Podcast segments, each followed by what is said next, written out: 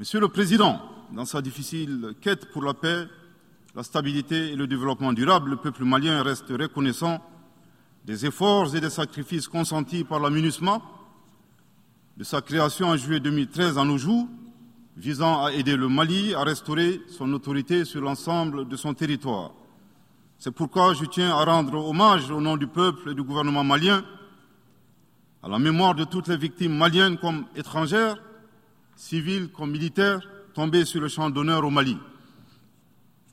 Cela dit, il nous faut reconnaître que près de dix ans après son établissement, les objectifs pour lesquels l'aménagement a été déployé au Mali ne sont pas atteints et ce, en dépit des nombreuses résolutions du Conseil de sécurité. C'est pourquoi le gouvernement du Mali réitère sa demande, maintes fois exprimée, d'un changement de paradigme, d'une adaptation de l'aménagement à l'environnement dans lequel elle est déployée et d'une meilleure articulation de cette mission avec les autorités maliennes. Dans cette perspective,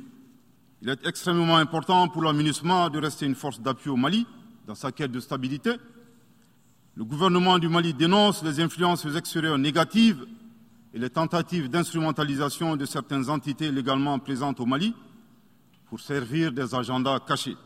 y compris à travers l'exploitation de la question des droits de l'homme aux fins de déstabilisation.